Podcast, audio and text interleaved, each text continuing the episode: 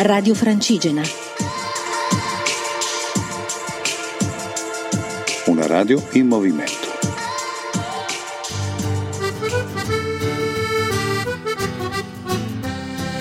Cammina Foreste Lombardia duemiladiciassette, in collaborazione con ERSAF, ente regionale per i servizi all'agricoltura e alle foreste. Buongiorno, ci ritroviamo oggi a Schilpario, dove siamo arrivati ieri sera, provenienti dalla riserva del Giovetto. Ieri sera qui a Schilpario abbiamo potuto partecipare alla Sagra della Spalla, eh, tipico prodotto locale, eh, una bellissima serata con una lunghissima tavolata nella via principale del paese di Schilpario. E questa mattina, dopo un temporale, un violento temporale notturno e mattutino, si sta riaprendo il cielo. Siamo al Parco Minerario Bonicelli di Schilpario, dove si può eh, entrare nelle miniere. C'è qui con noi Giulio di Schimine, che è una delle guide di Schimine, Eh, che ci racconta un po' quello che si può eh, vedere nelle miniere, che poi andremo a visitare. La siderite è questo minerale ferroso con un carbonato di ferro, è da secoli che alimenta la crescita e lo sviluppo di questa valle. Poi le miniere antiche si trovavano nella parte più alta di queste montagne, modernamente si abbassarono e iniziarono a scavare le miniere che oggi sono visitabili a partire dal millenovecentotrentasei con mezzi moderni, perforati ad aria compressa e dinamite, e con questo metodo hanno creato delle ampie gallerie e dei vuoti enormi, degli scavi di coltivazione, cioè di estrazione, enormi, molto belli, spettacolari, che oggi è possibile visitare. Un tratto di galleria lo si percorre sul treno, il treno lo si lascia all'interno, si prosegue a piedi e si va appunto a visitare questi, questi bellissimi vuoti, poi si esce all'esterno, si risale, tutto per un'ora e mezza. Questo è il, è il giretto che, che proponiamo ai, ai visitatori oggi. Benissimo, grazie, ci risentiamo più tardi. Eccoci al Passo del Vivione, siamo arrivati nel primo pomeriggio con Igor, il nostro accompagnatore, e con Imerio Prudenzi, farmacista di Schilpario, che è esperto conoscitore dei luoghi e della, e della flora locale, eh, che ci ha accompagnato lungo il sentiero delle Torbiere, dove abbiamo visto nella parte ba- eh. abbiamo incrociato eh... Abbiamo fatto un percorso storico naturalistico, storico perché abbiamo visto le miniere, eh, le reglane, che erano i forni di torrefazione del metallo estratto e portato fuori dai purtì, tramite i purtì fuori dalla miniera.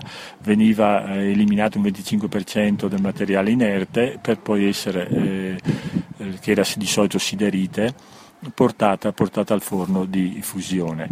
Eh, poi, vabbè... Eh, per colpa della grandinata che è avvenuta il giorno precedente, la notte e la notte successiva, abbiamo eh, trovato poca, poca fioritura eh, e abbiamo dovuto anche modificare un pochettino il percorso. Comunque eh, il percorso chiamato cosiddetto delle Torbiere è molto ricco di flora, eh, tipo i martagoni eh, che stavano fiorendo, le pinguicole appunto per la presenza di acqua, E, e abbiamo poi affrontato uh, il percorso che porta ai laghetti delle valli, qui da qui al, al lago di Pallasinina.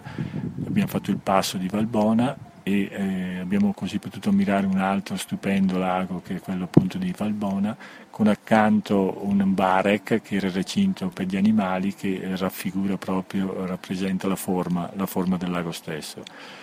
Dicevo, fioritura poca presente per la grande grandinata. Eh, qui a rifugio comunque del Vivione, nella torbiera che è accanto, ci sono due mh, quasi endemismi. Uno eh, abbastanza conosciuto è quello della, eh, della drosera rotundifolia, che è quella pianta insettivora che si ciba appunto di insetti per... Eh, per procurarsi appunto gli elementi nutritivi che le vengono a mancare in un ambiente povero.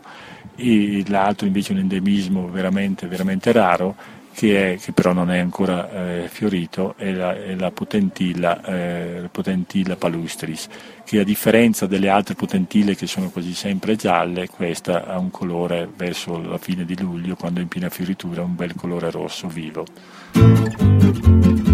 venticinque giugno, prima tappa nel Parco Nazionale dello Stelvio e primo tavolo tematico sulla mobilità dolce. Ce ne parla Albano Marcarini.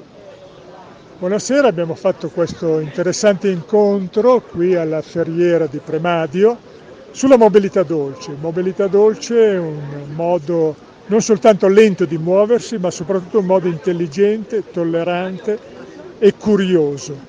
Abbiamo visto che qui a Bormio, nell'Alta Valle, ci sono infinite possibilità per sviluppare la mobilità dolce, perché ho scoperto che ci sono cervelli in azione, persone che propongono cose intelligenti, fantasia nel proporre, c'è l'energia, l'energia in tutti i sensi, perché c'è una grande azienda come A due A che ha promosso per esempio la ciclovia dell'energia, che è un percorso ciclabile qui nell'Alta Valle, fattibile da tutti, e soprattutto c'è un territorio dalle fantastiche risorse dove si può fare di tutto, dall'escursionismo a piedi, alla mountain bike, alle grandi salite in bicicletta, perché questa è la terra del Gavia, dello Stelvio, del Mortirolo, le grandi imprese che hanno fatto il Giro d'Italia. Quindi io mi auguro che da questa prima tappa e le prossime questo territorio possa accogliere sempre di più persone interessate al bello e alla curiosità di scoprirlo.